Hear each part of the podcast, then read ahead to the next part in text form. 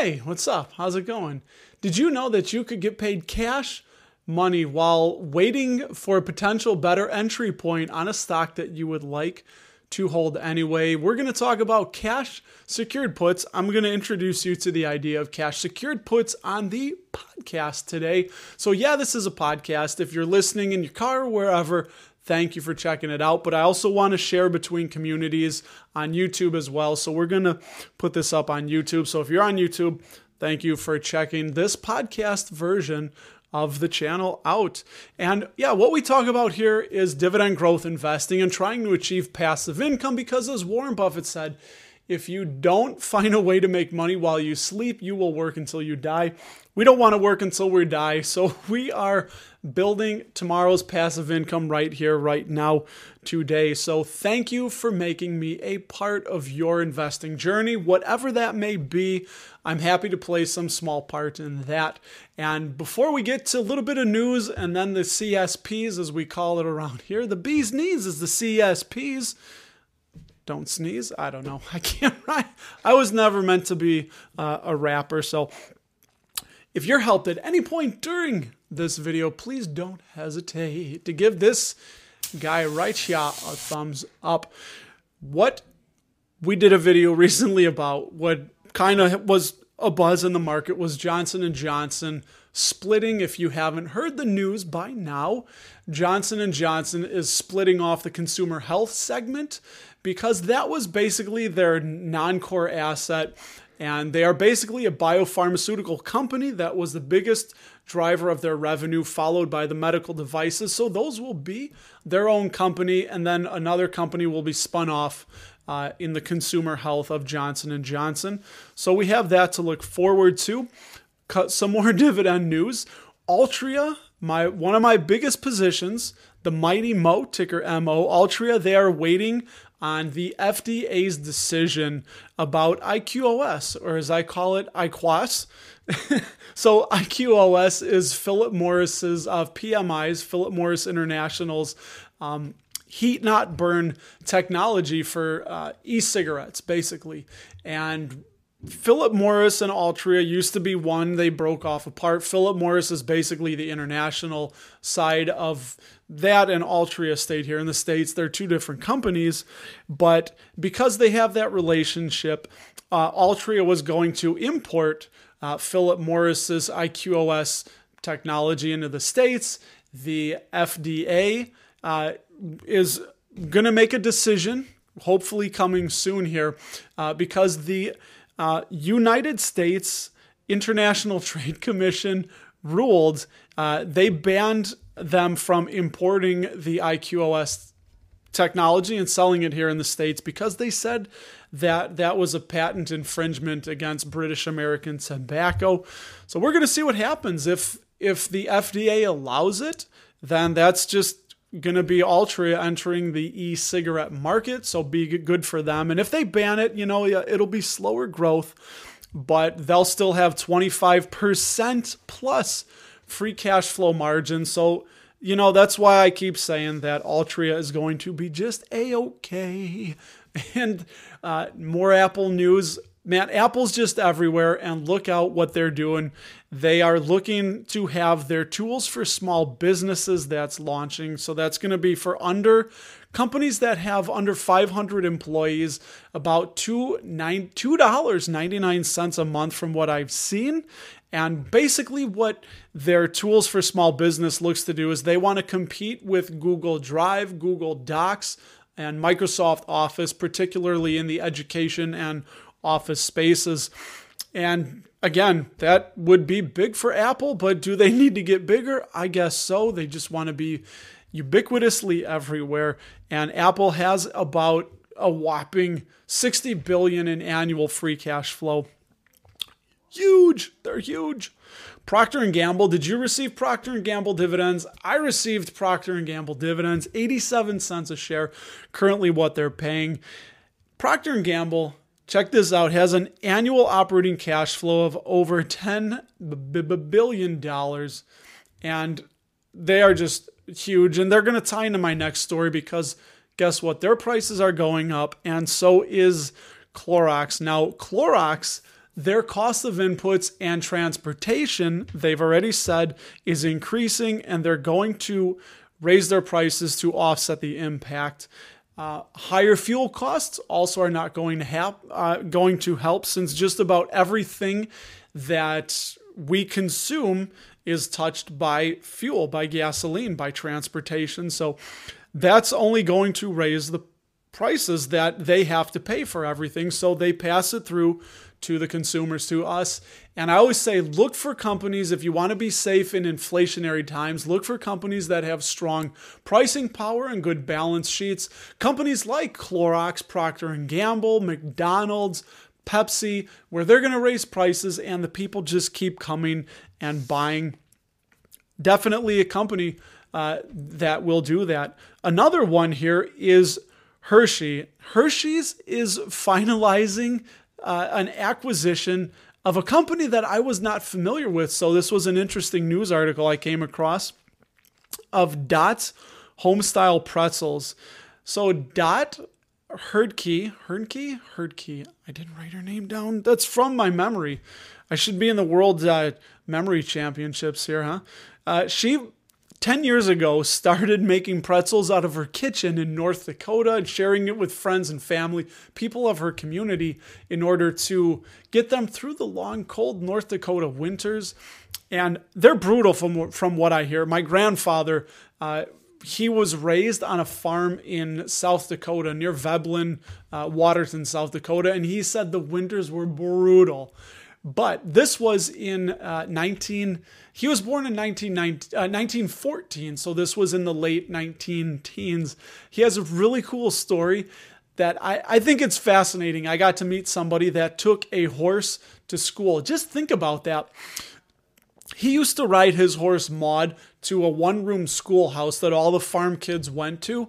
And again, the teacher taught all the kids in one room. They had a, a one fireplace, but he would ride his horse in the winter and he said sometimes the snow would be driving so hard that he couldn't see where he was going. And his dad always told him don't steer her. She knows where she's going. Don't try to direct her.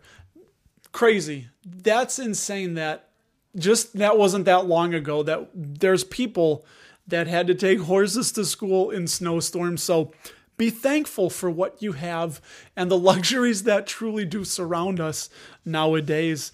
So, anyway, back to Hershey. Uh, they are buying. Uh, Hershey's is buying dots because they want to beef up their salty snack portfolio, taking a cue from uh, my one of my favorites, PepsiCo, and they are buying dots for 1.2 billion dollars, and that's uh, supposed to finalize pretty soon. And again, I like it that Hershey's is looking to grow past the just being a chocolate company. Yeah, that's what they're known for. But if you Google Hershey products, they are out there. They have, uh, from what I remember, cookies and different drinks. So they're trying to, in my opinion, follow Pepsi, which I think is great. Coke doesn't seem to be doing that. They just want to be liquids. So, hey, good on them. Uh, Disney Plus, their subscriber growth is basically slowing down, as are most of the streaming services. I've tweeted it out and I keep saying it. Don't sleep. This is my opinion, not financial advice. Don't sleep on Warner Media, uh, Warner Discovery when they merge and then they're spun off into their own entity because Warner Media has already said that they want to be the streaming king, and they've already, I believe the number was $20 billion that they want to spend on new content because new content is king. And I think Disney is kind of lacking with the new content. So when you combine the juggernaut that is Warner with a lot of the legacy and reality shows that are on uh, Discovery, I, I just think it's going to be great. And whatever Warner Discovery starts trading at, I think it's just going to go up and up when people see a lot of the numbers and how um, they're definitely growing. So, uh, Disney, I my kids hold it. I don't hold it. We bought it for them when they were paying a dividend, and it was it's they're still way up. So I think someday they will start paying a dividend again. But again, watch out for AT and T when they spin off uh, Warner Media. Um, which is HBO. They own HBO Max. So that's like the big crown jewel of Warner Media is HBO Max. And the last news article is surrounding Chevron. Now I own ExxonMobil and Chevron, and Chevron is the top spender in the Biden administration's first offshore oil lease auction in the Gulf of Mexico. So, in June, a federal court in Louisiana overturned the Biden administration's suspension of oil and gas leasing, which he wanted to use to fight climate change. Now, not going to get political here, that's just what the facts are and that was overturned. So in the first auction, Chevron bid $47.1 million. That was the most, they were the leader. Now they were followed, interestingly, by Occidental Petroleum's unit Anadarko, ticker OXY, by British Petroleum BP, by Royal Dutch Shell RDS.A and .B, and then uh, one of my old favorites was ExxonMobil. So companies are bidding; they want to uh, finding that oil and gas in the Gulf of Mexico. So, we're going to take a break and I'm going to drink some water. I couldn't think of anything witty to say, so hey, are you all ready for part two here? Let me hear it. Nice. I sound like a lunatic here talking to this nobody right now. Do you know what? This is the strangest thing. There's nobody right here. I'm talking to people in the future that I can't see. Hey, you know whatever. I want to i want to get this information out. I'm passionate about this. I love this. Thank you for sticking with me as i i learn and i grow. And i'm you know i'm always trying new things trying to get better. So feel free to leave a comment. Good constructively bad. Don't be a jagoff and just whatever. You want to? I don't care. I got thick skin. I was a sailor. I was in the navy so selling puts cash secured puts. Now this is something that i've used in the past and it's very interesting what you can do. So in a nutshell you are going to be paid to wait for a better price. You're helping somebody out. You're basically uh, offering uh, somebody that holds 100 shares of a company of a stock protection.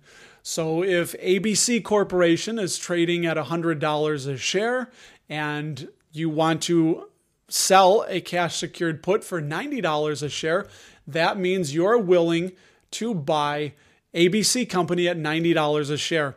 And you pick a strike date or uh, you pick a date and a strike price and then the premium varies by how long it out. The further out it is the more money you will receive in premium because the more time it is to hit that target. So a put is always below uh, the current price well i take that back you can sell a put for uh, any price. So if ABC company's at 100, you can sell a put for 110, but it's going to be really expensive because it's in the money. And the further away you go from the current price, the less chance of it hitting, so the less premium you will receive.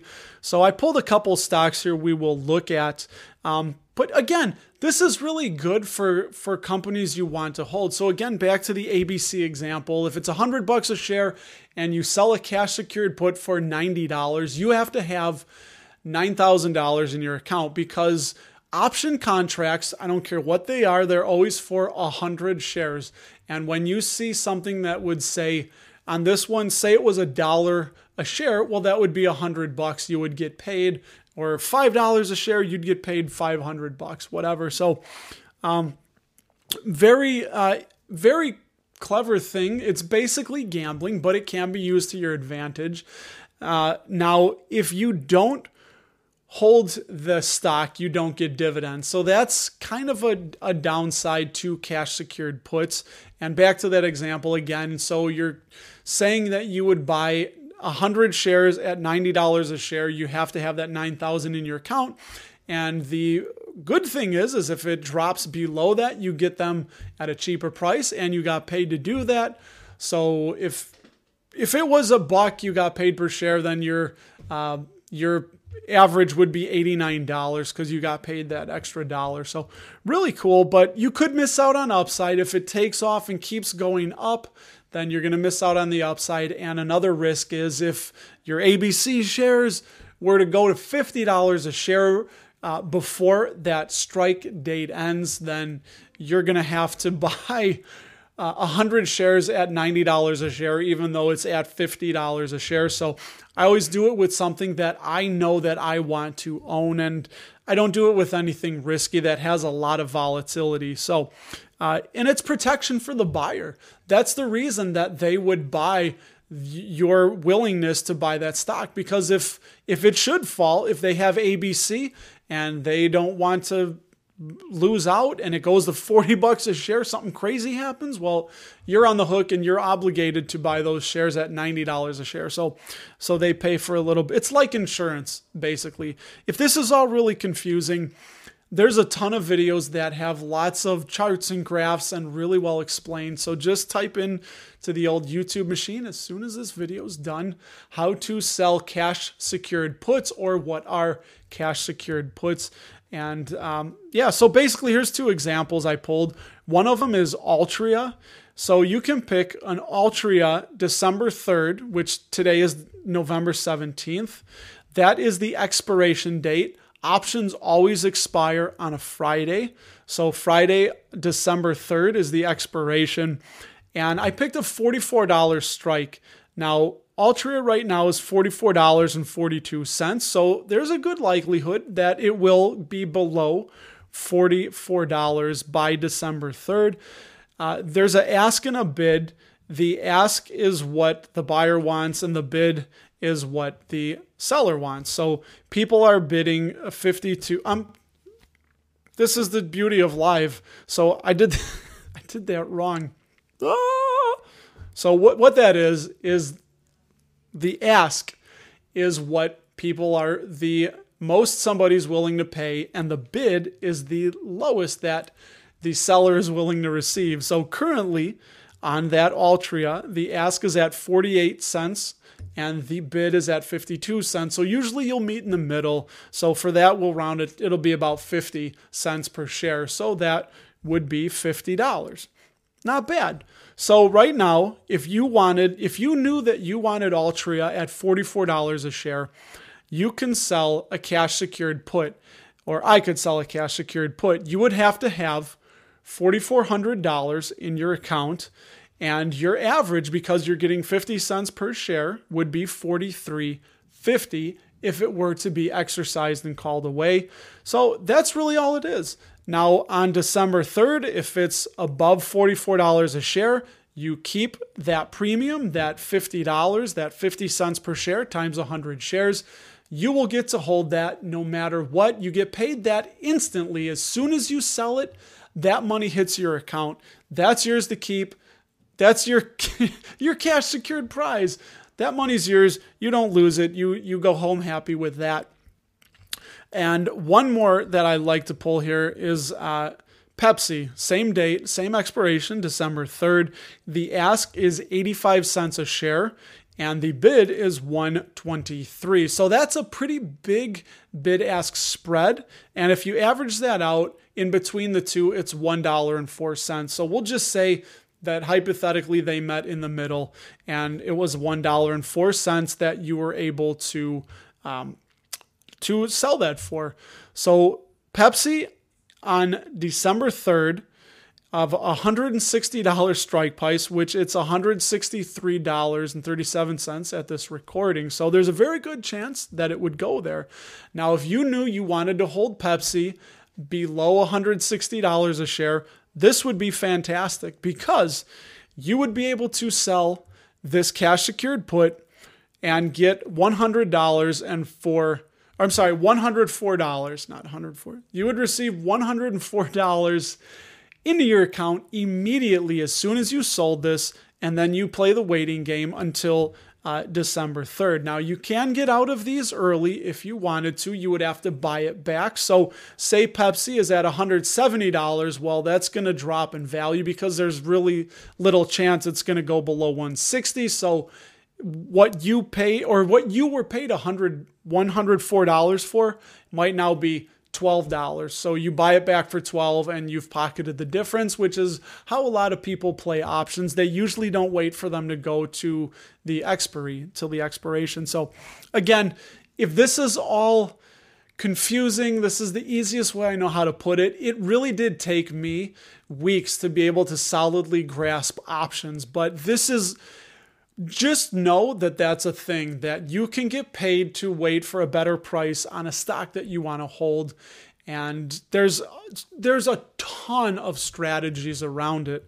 And it's it's really hard to just think I'm going to explain this and you're going to get it in in a minute here and especially doing it in podcast form. So again great channels I've seen on YouTube that check my time here great channels I've seen on YouTube that will explain that uh, so better for you. And re- remember, you don't get dividends. Now, if you're selling a covered call where you do hold it, whoever holds the shares gets the dividend, regardless of what um, anything says. And a lot of times, if I'm selling a cash secured put, I like to make sure I collect enough premium to cover what would have been the dividend to make it worth my while. And then it's almost like I'm holding those shares, but just getting paid the dividend and then some early. So I hope that helped. Please let me know in the comments below what you think. I really do want to hear all of your opinions on anything. Ask me anything, comment, help each other out. I'd love to hear that. Realty Income, one of my favorite dividend companies, and a dividend risk. Bleh, too fast. Realty Income, one of my favorite companies, and a dividend aristocrat. If you would like to learn more about their dividend increase that they just announced, click the video right here, and I will see you there.